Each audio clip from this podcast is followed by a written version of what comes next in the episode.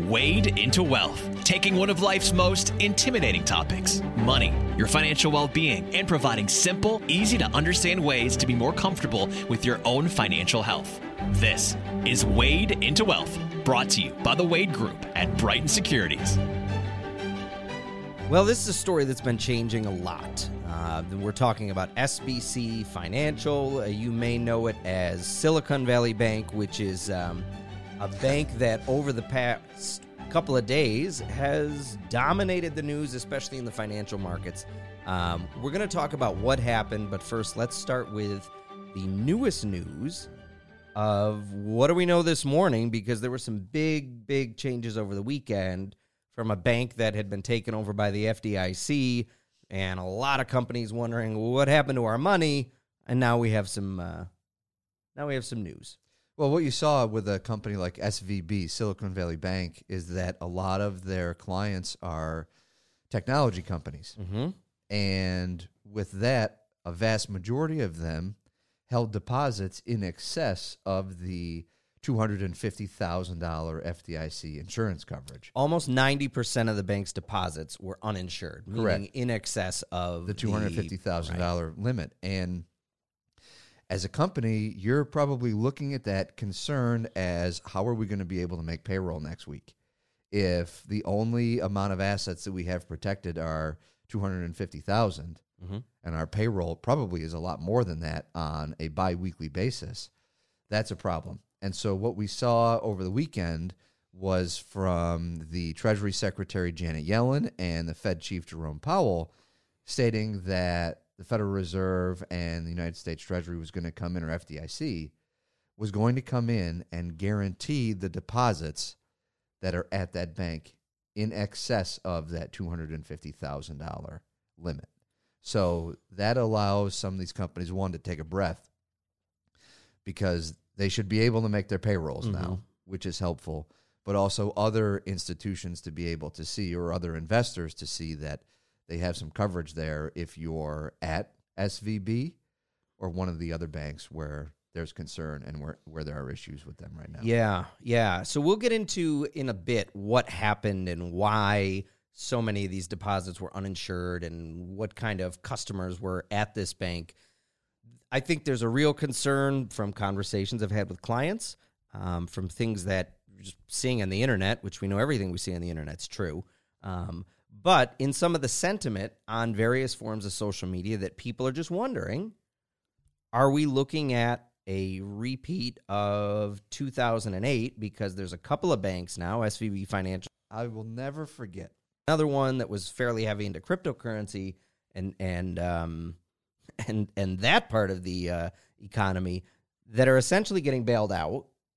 And i think people are rightfully uh, concerned when they see the headlines or Yeah, I mean- understandably concerned When you see bank failures, it's not something, especially with the wounds of 2008 and 2009. Uh, rarely is that going to be something that makes people feel settled and feel comfortable. There's the concern of where, how far does this go? What is the impact that it has for other banks and other organizations? And ultimately, at this point, we don't know. mm-hmm. What we do know about the banks that are exposed to this and right in the thick of it is that they really weren't diversified with the clients that they had right meaning SVB very much focused on technology companies, very much focused on new startup companies. What was the other one? It's escaping my mind. The name that you just mentioned. signature bank Signature, very much exposed to cryptocurrency. Riskier parts of just the overall investment world. And I think this is a good lesson, not just for investors in the power of diversification, but it's also a good lesson in business owners in the power of diversification and not having your clients all centered in one particular industry or one area. Because when everything's going well, and we saw this with tech, with technology companies, except for 2022, technology companies have been doing very, very well. They've been some of the best performers in the market for the better part of probably close to a decade. mm-hmm. the And- best performers Right. Yeah. That masks these issues when everything's going well. Yep. But it, it always works until it doesn't work anymore. And that's the exact point that Yeah. we're in right now. this is something that that I think is important to note. You touched on it. these banks are not your typical banks.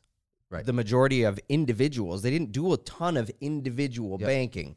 There were wealthy individuals, there were individuals that banked with Silicon Valley Bank. That's going to be the focus of what we talk about today.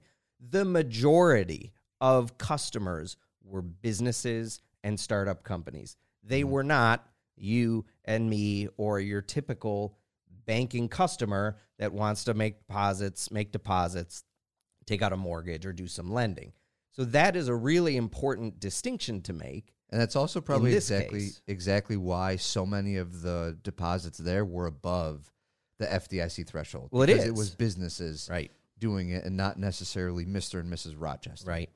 So let's talk about what happened because I think before we go any further, we should give a an explainer of well, what was this bank? What was SVB Financial? Why was it in a position um, for this to happen?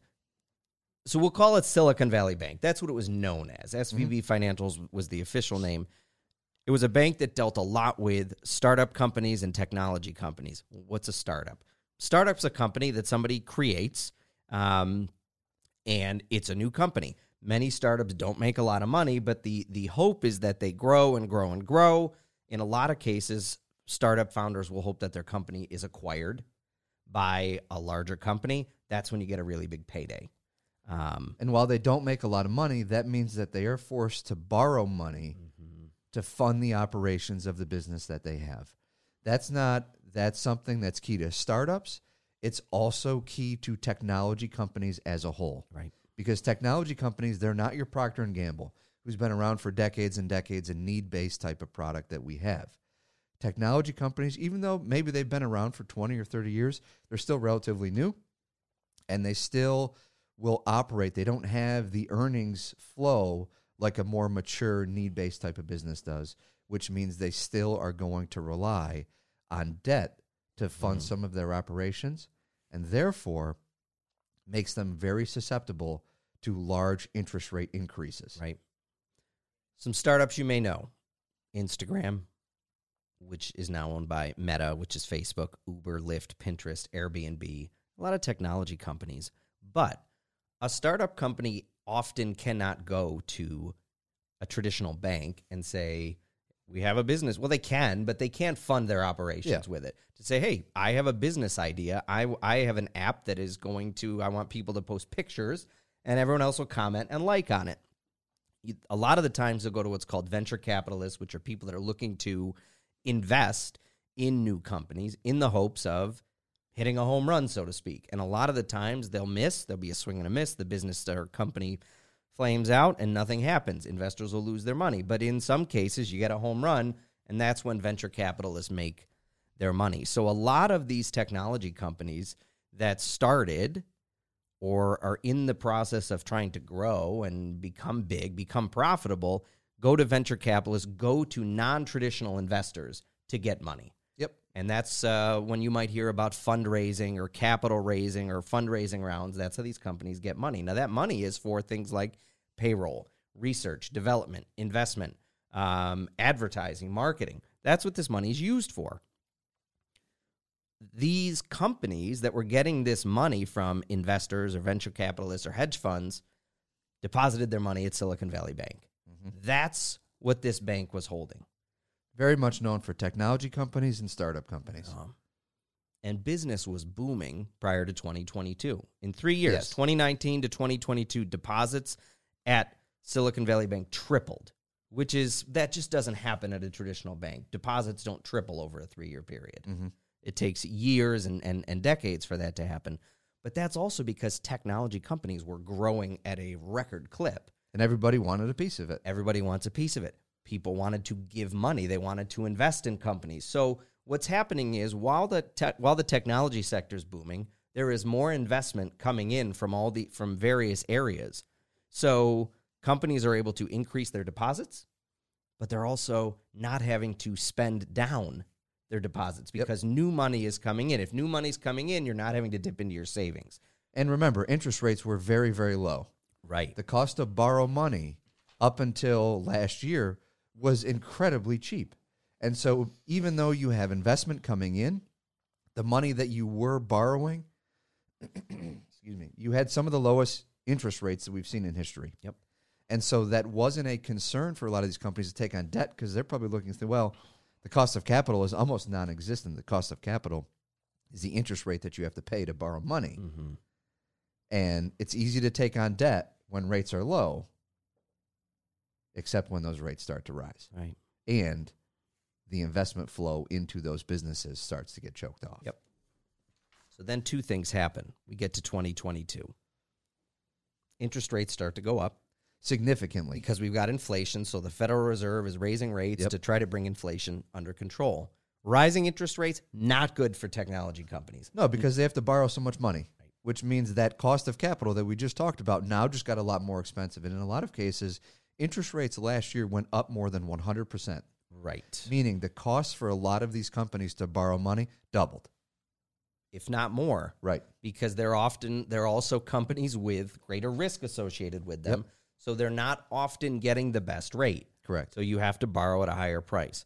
The other thing that starts to happen is that investment cash infusions start to slow. Mm-hmm. People start tightening their belts a little bit, just like most American, most people did or are continuing to do. So investment is slowing. New cash coming in is slowing, which means what uh, what do these companies have to do? Well, we saw it. They got to start laying off workers. Two, two, two things. We saw that technology companies started laying off workers, but what you were getting at, which is very important for this conversation, they've got to start drawing on the deposits that they have sitting in the banks now. Because now they have to either rely on more debt or they've got to start drawing off of the assets that they have in the banks to meet payroll, to cover taxes, just for everyday expenses of the business. Their operating expenses, they got to start drawing down some of their assets for that. And that's where we the problem or the plot thickens. That's the first part of the problem. That's the first That part. The the The first domino. correct. The customers of this bank now are needing to access a lot more of their deposits than they've been forced to in the past Right. because they were getting investment from venture capitalist funds and the cost to borrow money was very low. Both of those changed. Funds going into technology companies, the NASDAQ in 2022 was down almost 35%. So not only were funds slowing down going in there, people were probably pulling some of their funds from technology companies. And the first part of the domino was that these businesses needed to start accessing their money at the bank a lot more than they had previously. Have you seen the movie It's a Wonderful Life? Uh, no. Okay. But mom and dad were over this past weekend and they were talking about It's a Wonderful Life when they were asking me about what was going on. Well, because there's one of the most famous scenes in the movie is the main character George Bailey runs the Bailey Brothers Savings and Loan, and they lent money out for people in this fictional town, which is based on Seneca Falls in New York, to um, build homes. And there's a scene where George Bailey and his wife are going away in the taxi on their honeymoon. They drive by the bank, and the taxi cab driver says, "Boy, I don't, if I didn't know better, I'd say that looks like a run." And you see people lined up outside the bank. So George Bailey goes in, and everyone wants their money back. They're simulating this is kind of like the the Great Depression. Everyone wanting their money out of the bank. And at one point, someone says, "I want my money back," and George Bailey says, "All right, well, you know, you'll get your money back in sixty days." He says, Well, I want my money now. And, and George Bailey says, Well, we don't have your money right now. Your money's in that person's home and in that person's home and in that person's home. Banks, the point is, banks don't have all of the deposits on hand. They, Sure. they Oh, yeah. never do. That money is lent out to collect interest Yep. or banks will invest that money. So it's not as simple. The point I'm making is it's not as simple as everyone goes into the bank and gets their money back No, the no. bank, banks will have money on hand to meet normal deposits. They all Yeah. have that, and they know what typical the typical inflow and outflow is on a regular basis. But SVB Financial, not a traditional bank, so now people are starting to take their money out. This money had been invested in many cases, and it had been invested in not bad investments. They weren't bad investments, so to speak, but it was long term treasury bills Yep. mortgage backed securities, and they had invested when rates were low and bond prices were higher. So they invested at higher prices, and now they're having to start to sell these. They're having to start to sell these investments off to make money available. So what does that do? When interest rates have gone up more than 100%, and all of a sudden the banks have to sell some of their fixed income securities that are longer term banks, or excuse me, longer term bonds and longer term investments, they're very much affected by the rise in interest rates.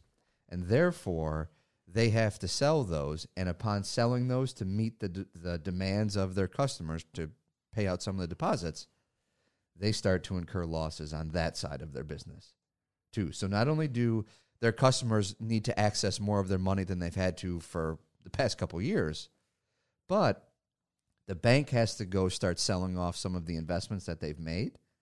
And in doing so, because interest rates have gone up so much, they start to incur pretty hefty losses on the sales of, of those investments. And eventually, they fall below the regulatory threshold for the capital requirements that they can have. And that's a problem.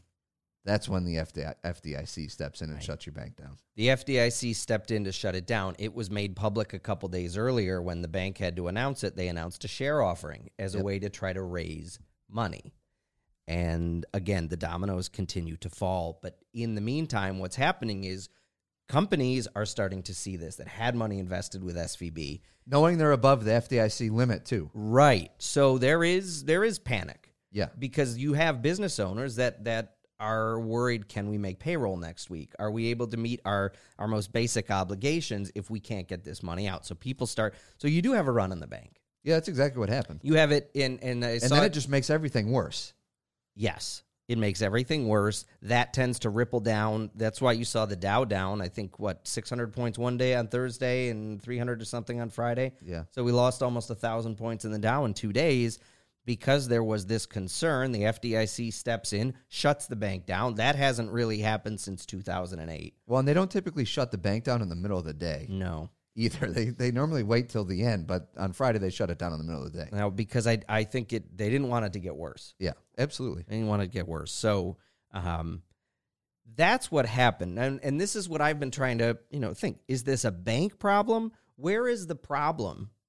Who who is likely to be hurt most by this? Because in 2008, it was a bank issue. Mhm. Banks were making bad investments on mortgages they were giving to everybody and their brother.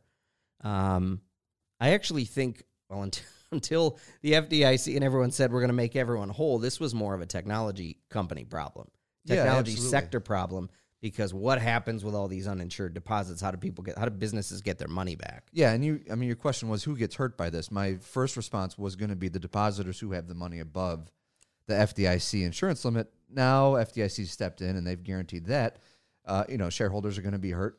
Their their the value of this probably going to zero. Frankly, I would rather see the depositors protected than the shareholders protected. Which is scenario. right. Which is That's what the right way that it Yes. that it should be done. Uh, because again, the folks who would not get paid if the limits were not increased or those deposits weren't guaranteed have nothing to do with this.